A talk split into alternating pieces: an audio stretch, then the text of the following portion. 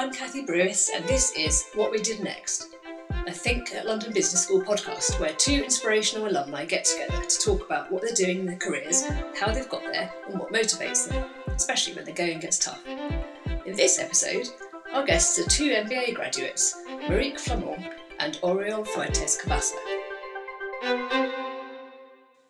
Marieke has held global roles at Louis Vuitton and B C G, and more recently Circle, one of the biggest crypto companies, where she was Managing Director for Europe and Chief Marketing Officer. She's been named twice on the Women in FinTech Power list. Now she's C E O at Near Foundation, and on a blockchain-enabled mission to hand people back control of their online content and data. Oriol is co-founder and C E O of the social enterprise firm Qida, which aims to revolutionise care of the elderly so they're able to stay in their own homes for longer. He's also a former consultant. He worked at McKinsey and held advisory roles to the Catalan government before setting up Qida, and while he was at L B S he won two Student Impact Awards. Here they are exchanging their own personal stories, as well as giving us some great tips on everything from finding a true career path to leading with integrity, growing your company and managing at scale. So just in a nutshell, briefly, can you tell us one at a time just what you're doing right now and why you're doing it? Well, thank you so much for the opportunity to be here today. Uh, I'm currently the C E O of Qida, uh, Qida Home Care, uh, and founder. So basically, Qida is, is a social impact business, uh, and we have a vision, a dual vision. Number one is that as much people as possible, as many people as possible, live longer lives, healthier lives at home. And the second one is that we return the social status to the caregivers uh, through training, through good labor conditions, by and by creating a sense of a community. And basically what I what I do is I lead a team of, of one hundred thirty employees and over two thousand caregivers that every day provide uh, over fifteen thousand hours of care uh, a day to the elderly. Amazing. Uh, that's super inspiring already. I'm sure we're going to have a great conversation. Um, so on my side, uh, I, I lead the Near Foundation. So I'm the C E O of the Near Foundation. And Near is a layer one blockchain protocol. Um, and so we are in the, in the jargon of blockchain, uh, what's called one of the fundamental, uh, you know, uh, protocol that's used to settle transactions. We are proof of stake. So it means we are Uh, sustainable, climate neutral, um, and, and all of that. But more importantly, the way um, our blockchain is designed is extremely usable and simple. And so what we believe in is empowering people to create without limits. Uh, that's how we think about it. Um, the role of the foundation, uh, because in, in crypto, it's like very large and broad ecosystem. But the role of the foundation within a crypto ecosystem is threefold. One is actually to help raise awareness on you know, what is Near Protocol, but also what is Web three and, and what are the things that are possible to do uh, with that new technology. The second role is actually uh, to support the growth of the ecosystem. And so to give an idea, we have something like one point five billion dollars uh, in capital to help distribute, to help grow a sustainable ecosystem. And the third part is enabling the ecosystem to grow through the right governance and to and to basically navigate the regulatory environment, because in the crypto space, there's a lot of things that are still to be defined. Um, so that's that's what I do. Wow, super cool, super cool. I, I noticed that immediately that both of you have taken something, you know, you're really innovating, which is really interesting. Tell, tell me what's most exciting about what you're doing. Well, I think there are a couple of things, really. I think maybe let's step back and, and why I made this choice uh, to set up Qida, and, and that actually answers uh, what excites me.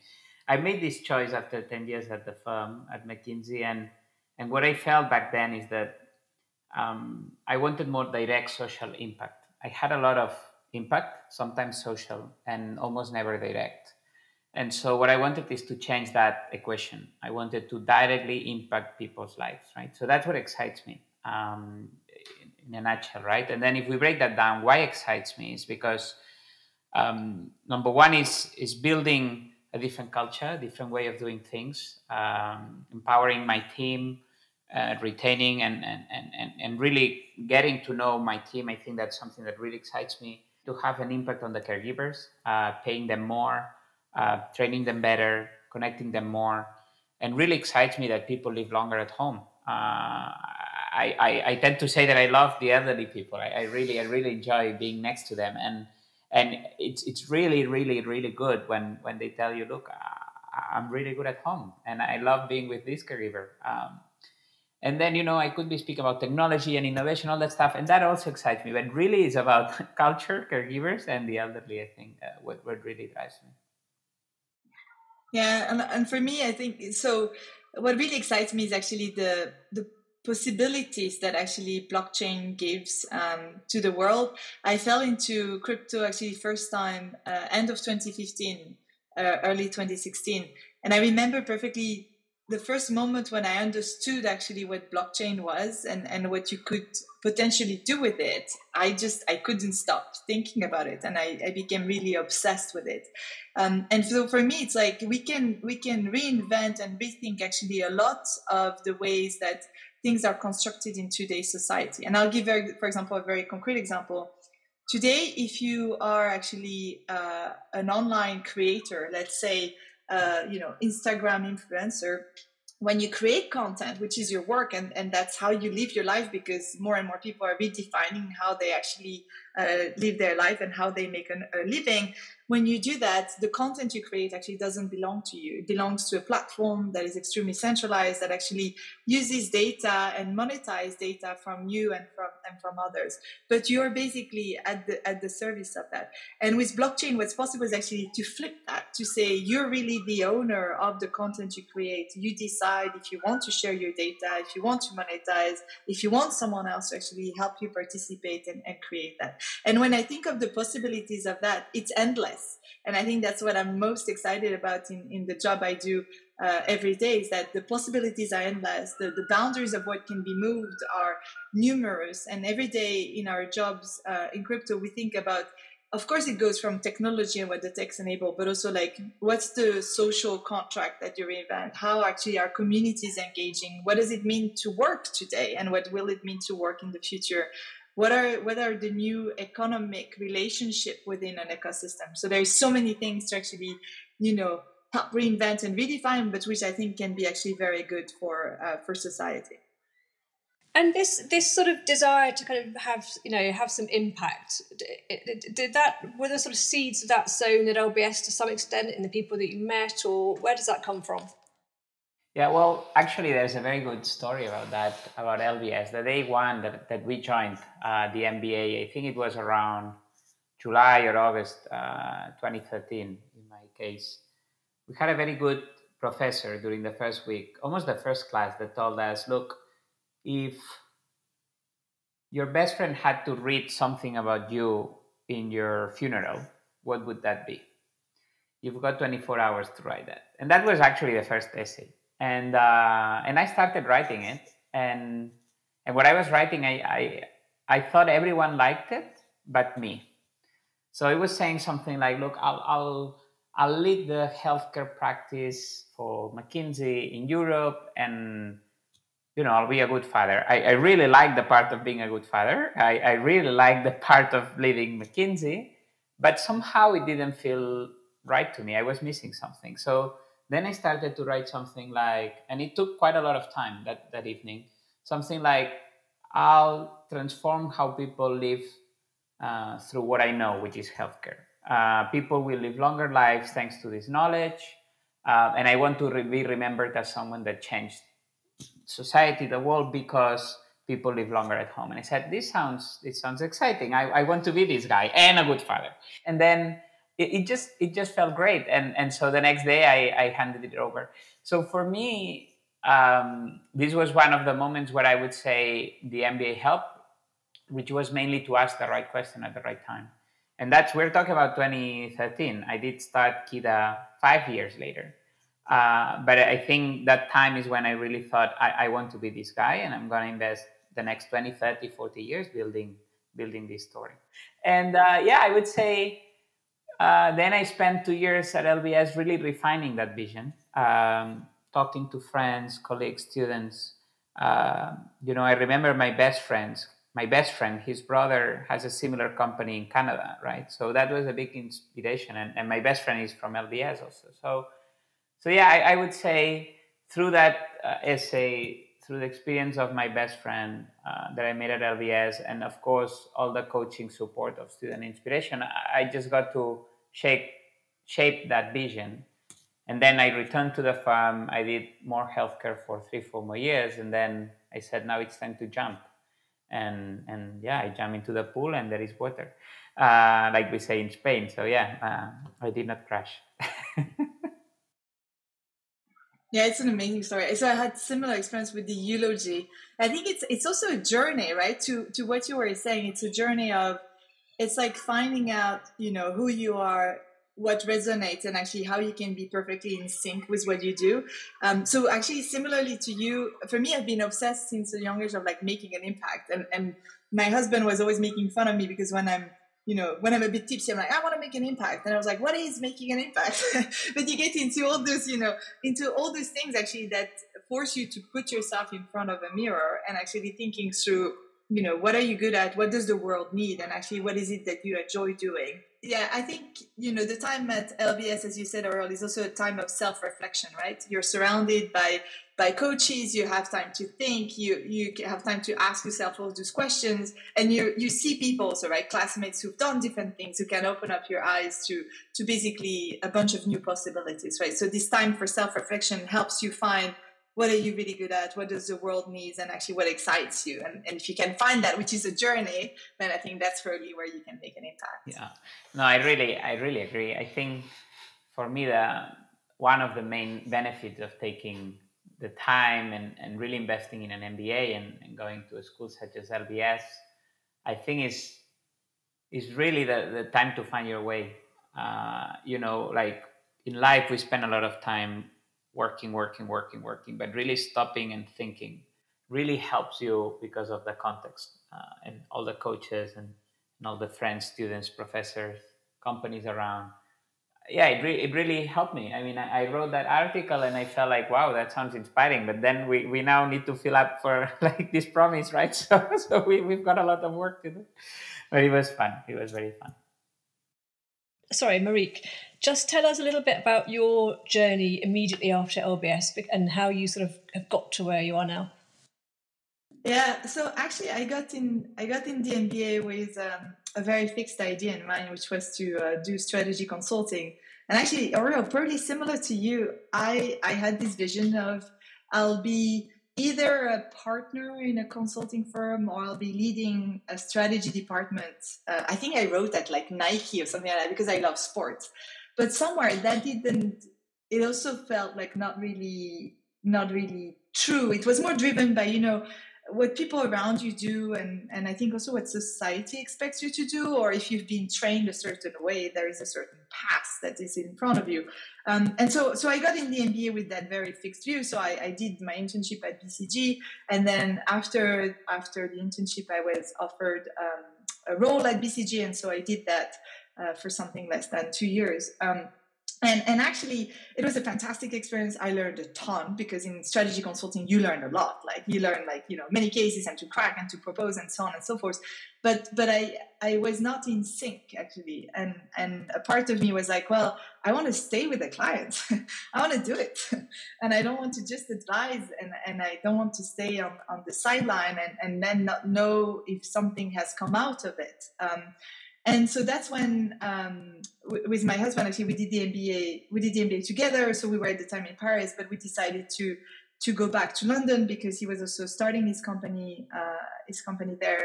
I thought, okay, this is maybe an opportunity to change, right, and to leave consulting and to actually do something else. Um, and I, I interviewed for a lot of companies. I actually found my job on the L B S Uh, Uh, portal, Alumni for Jobs.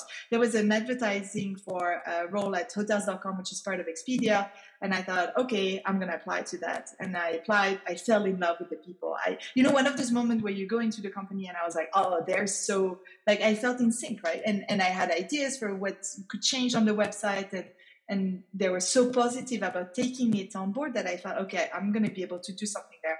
So I stayed at uh, Hotels dot com for uh, a little bit over four years, um, and I grew quite a lot with the company, which was absolutely fantastic. And and then I was headhunted in end of twenty fifteen for uh, at the time, the way it was pitched to me was, uh, there is this Bitcoin startup and they're looking for someone. I was like, well, wrong number. You know, whatever Bitcoin in my head was like, you know, for drug dealers. I was like, yeah, no, I'm not doing any of that. Um, but the, I'm very lucky because the, the headhunter insisted and said, please read the brief, read the brief. And I, I read the brief, and that's how I fell completely in love with the technology. And I was, in a way, very lucky because the that first firm uh, is called Circle, is one of the largest crypto firms today. So I was part of that journey for uh, for over three years, um, and so I saw the space grow. I, I learned, I learned a ton. I, I had a, uh, a lot of impact on shaping the early days of, of what happened with that. Um, and then I've been through like a lot of, you know, very high, very low, restructuring and changing things. Um, I became a mom uh, early twenty nineteen. I, I felt it was time to do something maybe maybe different, maybe more stable. So I think I was trying to get back, you know, to get back in some sort of a of a, of more structured uh, path. And I worked for uh, NatWest, for a bank. I led their digital bank, um, Metal. So I was the, the C E O of that uh, of that digital bank for, for two years. And then again, I was headhunted uh, over a year ago now for, for Near, which is the project I work for. And I just couldn't resist it. Like, I, I, you know, when everything, again, it was people, the people are fantastic. And I was like, oh my God, the people is fantastic. The technology is finally what I was hoping to have when I was in my first role in crypto, which was not there, which was unusable, which was not user-friendly. Um, and so, and so I jumped back. So yeah, that's, that's how I got to, to where I am so far. So, so both of you also, I noticed, you know, you, I'm interested in sort of where this kind of confidence comes from to take these quite big risks and make these quite big leaps.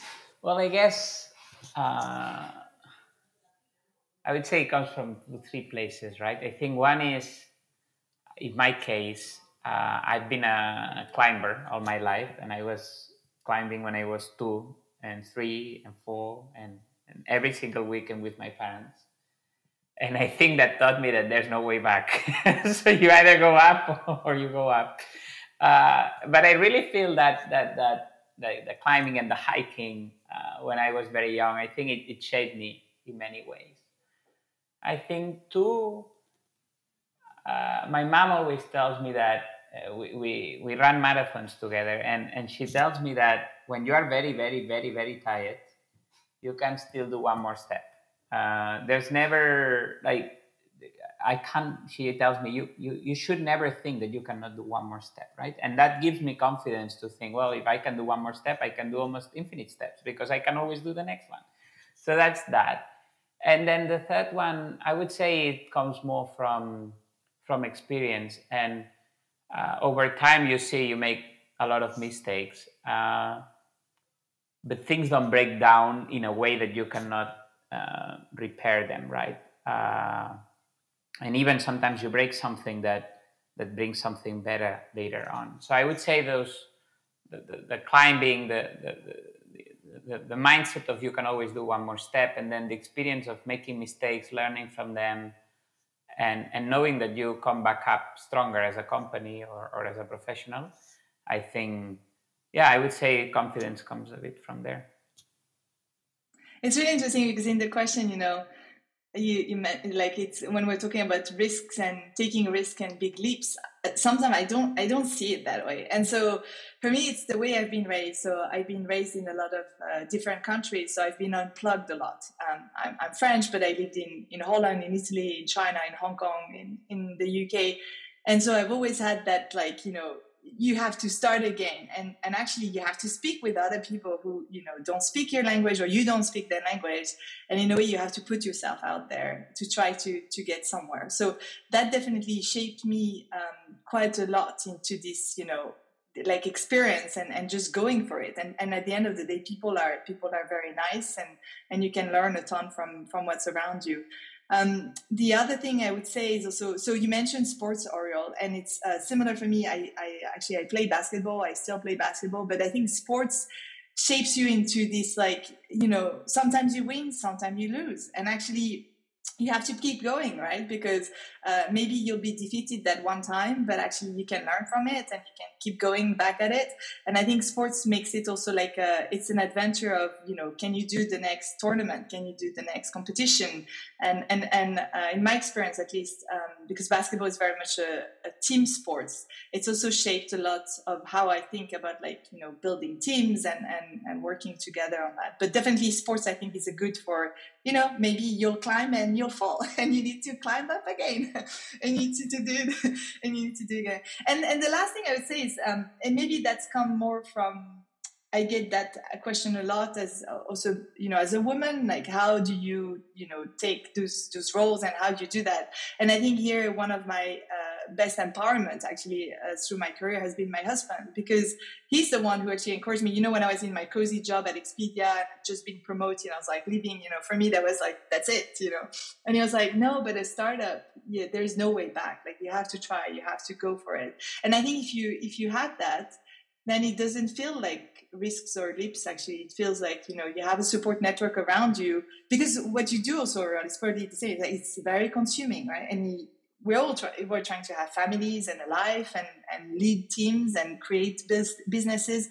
But you can't do that if you don't have around you people who believe that you can actually also do all of that. Um, and they make the safety so that you can actually achieve uh, all that stuff. Yeah, I, I, I mean... I really agree, and, and maybe two two additional points. One is, I was I was lucky enough to find my wife in, in L B S, so that's a big a big a big point, and, and she's really supportive and has been really supportive throughout uh, both the McKinsey time as well as the last four or five years setting up Qida. And the other thing to answer also the question and to complement is that sometimes you are not confident, uh, and it's okay. Like sometimes we. Or I used to think uh, when I started uh, as a C E O, like, look, I always need to be right. I need to show myself always strong. I cannot be vulnerable. And this is about me. And what you realize is that as the company grows, people actually appreciate that you show yourself vulnerable when you are, of course, you cannot fake it. Um, and two, it's good for your also mental health and your, your well-being that you accept that sometimes you will be uncomfortable. And sometimes, you know, you don't know the way. Um, and that's how you grow, right? Uh, so so for me, yeah, that's that's also an interesting reflection. You don't always need to be at a one hundred percent confident to progress. Uh, sometimes you will make progress. Yeah, I think that's really powerful, because actually you get also, and maybe it's a, maybe management is also changing, but I'm I'm completely with you, right? Like being able also to say, well, I, I know, I don't know that part, and actually I need to lean on my team and I need help from people to do that. I, I also see that people follow, you know, follow more and actually much more receptive to that. Uh, and I think COVID, I don't know how it's been for you, Oriol, but like leading through COVID and managing teams through COVID, the reality is that, you know, we didn't know, like we got unplugged like very fast, had to go into remote, and everybody every day was like trying to navigate with the best of intention. And you, you know, how do you do that? There is no playbook for doing that. I agree. Fully agree. I thought it might be interesting for people to hear about some of the big challenges that you're facing at the moment and how you're going to tackle those. So so maybe for us at Qida, uh, let me give a bit of context on where we are and, and what are the two, three big big challenges we have ahead. Um, so I was mentioning before, we are one hundred thirty people in, in three, no, in four locations right now. Um, Barcelona, Madrid, Basque Country, and, and in Pamplona. We, we have around over two thousand caregivers every morning going to work. Um, this is around twenty-five times more than when we first spoke. So it's it's grown a lot. Um, I would say in, in this context, big challenges ahead. I would say one has to do with how you scale at pace while keeping quality of care. Um, I think that's that's a really big question for us, because we, we take care of the elderly, the most vulnerable in many instances. And so... Um, really, that's an area I, I want to speak about. And I would say the other one is how you keep culture uh, together when you scale so quickly. So basically how you manage growth, and that has an impact on quality and that has an impact on culture. In terms of quality, I would say for us that the key thing has been twofold. One is technology, investing a lot in technology that help us scale. Uh, so basically takes out stuff that could be done by a machine and and it's actually and should stop being done by a human. So, so that is helping us a lot. And the other thing is the model of care is all based on the care coordinator. And the care coordinator manages eighty cases. And that what that means is that it doesn't matter if you are at two thousand, eight thousand, fifty thousand, or a million customers, because a caregiver will always manage eighty customers, right? So that's for us really, really critical. So, so that's on the on the scaling with the quality, which has led to super good N P S and and and and really, really good retention of customers, right? So that's number one. And then number two on culture, that's a, a really tricky one, right? Like so, for example, last last Monday, eleven new colleagues onboarded, right? Every three weeks we have new people. And I, I sent an email to everyone and I said, hey, you know that today we grew ten percent. As leaders of the organization, I wrote to one hundred thirty of them. As leaders, what will you do? Because today we just grew ten percent. There is ten percent of this body that we are one that are completely new. And, and the last year, over fifty percent of us has only been here one year. So what will we do as leaders, right? And I think that seeing culture as, I would say, top one, two, three priority is is, is critical. And, and that's how we are tackling it, like just putting it on the top of the list, not just for the C E O, but for everyone. Uh, I think I think that's that would be my, my two biggest challenges right now, our two biggest challenges. Yeah, scaling scaling pains, right? And um, there's the thing, but it's it's so true, right? Like a company of ten people is not the same as a company of fifty. And when you reach the, the mark you're at, like one hundred ten, twenty, like it changes, it changes drastically. Um, I think on so on my side, actually, maybe starting with a challenge that that is that is similar, but I had never faced actually before, is in crypto, um, everything is the technology is open source, so anyone anywhere can actually participate. Right? If you want to build something on Near Protocol, you can you can actually do that. And what that creates is actually decentralized ecosystem, and managing, if, if even there is such a word, of managing a decentralized ecosystem. Uh, is something that I'm still, you know, trying to wrap my head around, because actually in a in a large corporate, you know, uh, vision comes from the top and then you implement and then actually people fall into place. Uh, but in a decentralized, permissionless, open ecosystem, uh, anyone anywhere can actually participate and, and contribute to what's happening. And yet, you know, Uh, it needs some mechanism of coordination and governance and so on and so forth. So I think that is, you know, one of the of the human coordination challenges that we have, and, and on that we are actually trying to, you know, um, figure out how can we actually leverage. For example, on blockchain you can do voting mechanism, gathering of groups, and people deciding. So the tools are there, but you still need to think through like how do you actually organize Uh, work so that it's so that it's efficient. Um, the the second one I would say is um, we've been so uh, the whole the whole crypto space has been through like a phase of of phenomenal growth, right? So it was like just it was almost so much that it was some of it was just it felt mad, right? You know, when you're in a place where it's like it's the speed of the influx of capital is humongous, the speed of decision making, and sometimes some part of that is is just um, almost becoming irrational.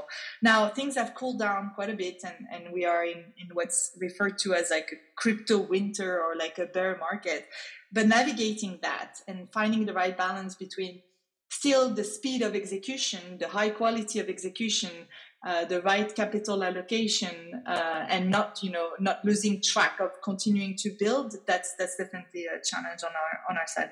And maybe the last one, um, the last one I have is in the whole crypto space.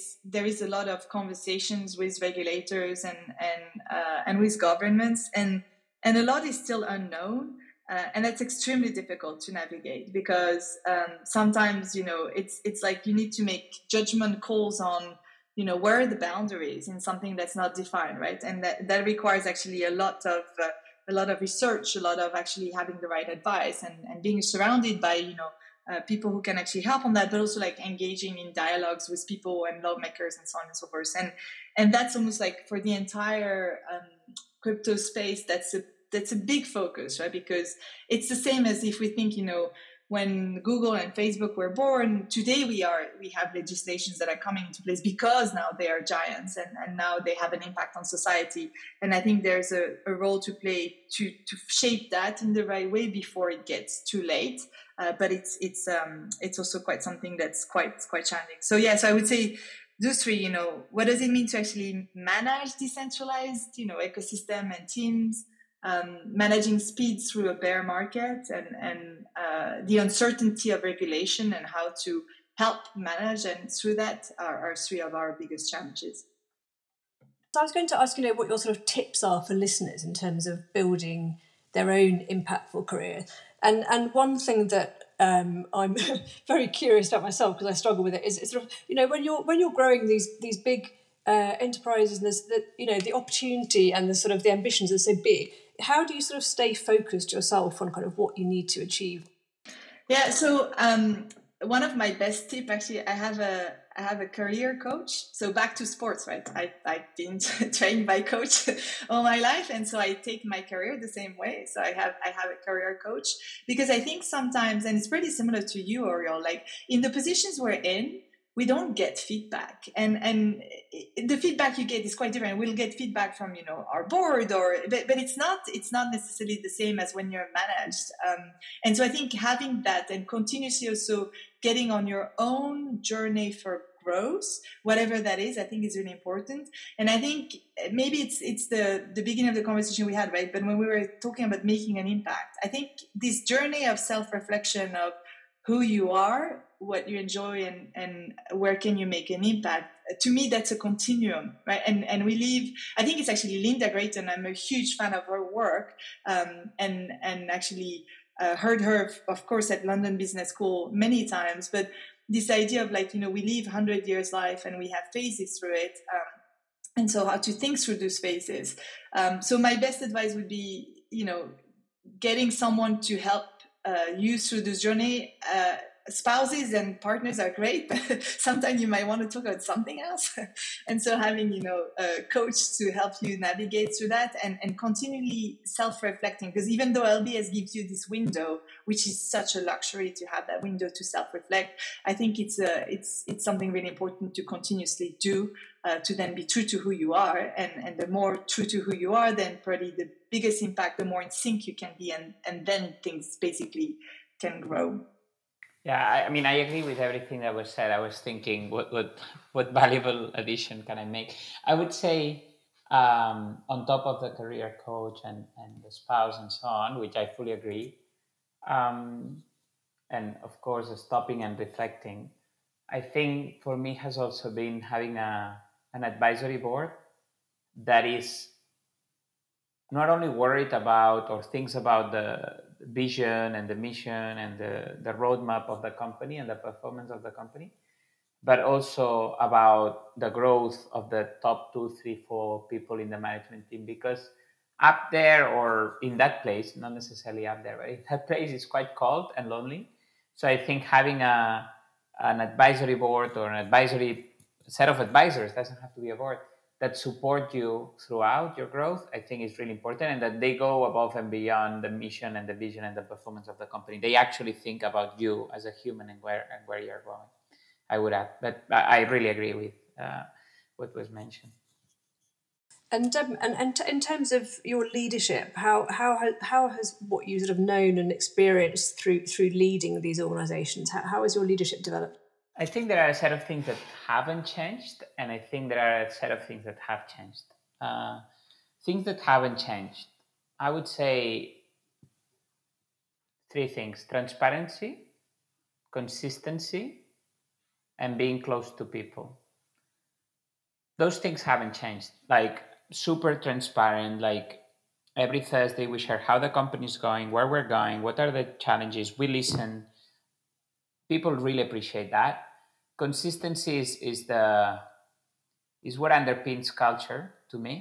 Um, you can have, or you can say you have any culture, but if you're not consistent, this, the whole company living that culture um, one wrong decision can break up a hundred good decisions. So for me, it's consistency and being obsessed about the power of consistency when it comes to big decisions that impact and small decisions that impact culture.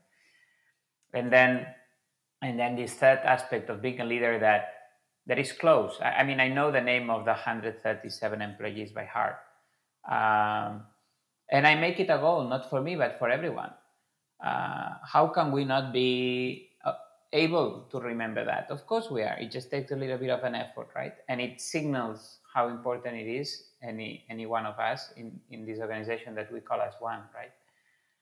That's on what have not changed, what has not changed. What, what I has changed, and this, I would say, comes back from, from L B S and then the, the years after. I would say two things. I think one is I used to be someone that was really thinking about the long term and forgot a bit about the short term and the midterm to fill it up. So, you know, the C E O that is a visionary, okay, we need to get from Barcelona all the way to Beijing, but I would forget that, that we need to go through France, through Italy. I, I forgot about all of that, right? So really understanding that to get to the long term, you need to to work on the short term and the midterm. I think basically learning that you have to work on the three of them at the same time. And the other one is something that is a tip that I was I, I received at L B S, and I think is great, is my job is not to do those things that I can do best. My job is to do only those things that only I can do. Um, if if I focus on doing those things that I can do best, Uh, I will end up doing the job of many people in the organization because, of course, I've been doing them for longer because I was the first employee. Uh, but my job is not to do that. My job is to do only those things that only I can do. Uh, and, and I think that changed a lot. Uh, the first two years, I was doing everything. Uh, and, and I think when we reached thirty, thirty-five employees, maybe we reached I don't know, ten million sales, G M B, is when you realize, well, if we have to go to one hundred thirty, that's a whole different game. Uh, and now when I think about, you know, the next phase, like doing times ten over the next three years, I really know we need to change some things of the leadership, uh, my leadership capabilities. And, and yeah, I, I keep being obsessed about what I do and how I spend time and, and, and how I empower the team to to grow more and more and more. One thing you, you mentioned, which made me think about that, I don't know if it was the same probably for you also, but like um, in our careers, we go from first being, you know, it's about us as individual contributors, right? And it's, it's about like the role, it's what you mentioned, right? What can you do and what can you deliver? Can you deliver that Excel model and so on and so forth? And, and one of the very first big shift, um, is like starting to manage a first team, right? What does it mean? And how do you actually, this is not about you anymore, it's actually about others. And how do you create the platform so that others can thrive? And therefore, and therefore, what is, you know, what is the culture? What is it that other people um, need to actually thrive on that? Um, I think that's that's one key fundamental shift. Um, and through that, it's interesting also one, um, you know, the, the, that first step when I reflect on it, that first small team you managed, and then like the next larger, and then after that, then the, I think the first step, at least for me, was much bigger than the steps after that. Because once you find the, the rules for the rules for good communication, the rules for building trust, the rules for building like alignment, and, and all of that, um, I think I think those become, you know, applicable to to any place.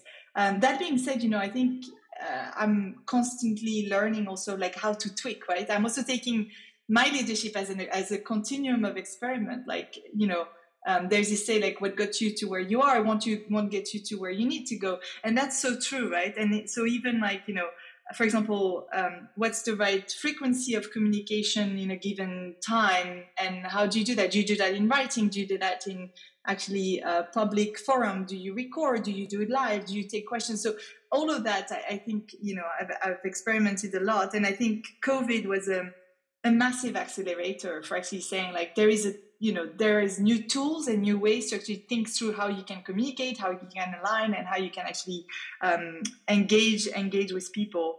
Um, so yeah, so I would say it's um, It's a continuum, right? I think, I don't know about you, Oriol, but I feel I'm, you know, every week, sometimes I'm also, I'm going to see other people. I'm going to be, oh, they do that. That's great. Maybe I could, you know, borrow that idea and tweak it and make it something that will make me a better leader. And, and if your team says like, no, cut it, that was not good, then I'm like, okay, fine, change. Thank you both. That's great. Um, was there anything else that you wanted to ask each other that's just come out that you're burning question that you're desperate to know about the other one? Yeah, why did you join L B S?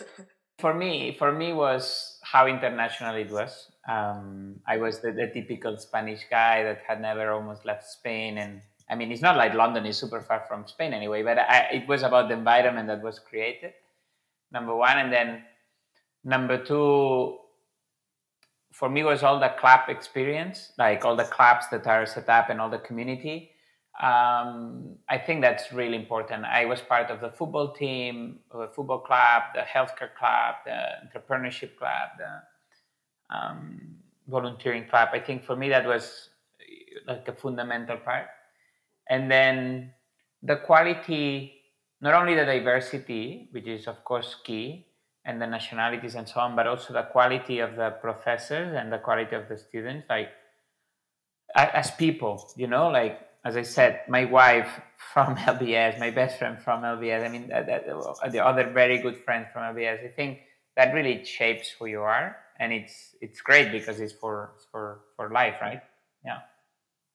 It's it's actually, so it's super similar um, for for me. So we actually, we wanted to get both together in there because um, I met my husband before the M B A, uh, but we wanted to do an M B A together. And so when we were actually thinking through and looking at things, it was like, well, so he's Spanish, I'm French. So I was like, okay, so it needs to be, you know, it's neither one or the other. It needs to be somewhere, somewhere neutral. So London is a great neutral place to do that. But then the just the international appeal uh, of London Business School was just, you know, uh, and and as I mentioned, you know, I, I traveled quite a lot and I lived in different countries, but this was something to the level I've never seen, right? And this uh, like opportunity to be with uh, classmates that come from, you know, hundreds of different countries and therefore bring a different perspective and help you build the person you're going to be next, I think was amazing. And I agree also the other part you mentioned, which is unique to L B S, the clubs. The clubs are in the hands of students and therefore you have this unique opportunity to almost be, you're an entrepreneur, right? Like whatever events you're going to organize, it's on you to create these events. And um, and so I, I was part of the basketball club. Um, I helped quite a lot the luxury goods club because I started my career at L V M H. And so I felt I could actually give something to that club. Not that I wanted to continue my career there, but I had, you know, a network that I could leverage. And I think it it helps you, you know, you have to think, how do you organize an event? How do you get people to come to that event? Who's your network? How do you start getting, you know, influential people to come and actually contribute to value? Um, yeah, and I think the same, like it's been, it's been transformational. It's, it's an experience that today we carry today. Like there is the network we have, and I'm sure it's the same for you, Oriol, but like the number of L B S alums that are anywhere, everywhere, whatever problem you have, whatever market you want to enter, there is someone who's gonna either. Yeah, it's like it's it's amazing. So yeah, that's super super powerful. I agree a lot. Well, it's been super nice uh, to have this conversation. I really thanks uh, to you, of course, Marieke, and, and to L B S. Uh, I really enjoyed it. Yeah, same here. It was fantastic. I think we could keep going on and exchange tips on, you know, all the things that we're seeing and the challenges we're facing. Uh, it's been really inspiring to hear about your story, Oriol. So thanks a lot for the time and thank you to L B S. Thank you so much. You've been listening to What We Did Next from Think at London Business School. You can find more alumni stories together with thought leadership from London Business School professors at london.edu forward slash think. And if you are an alum and you'd like to take part in a future episode of What We Did Next, drop me a line at kbrewis at london dot e d u. I'd love to hear from you.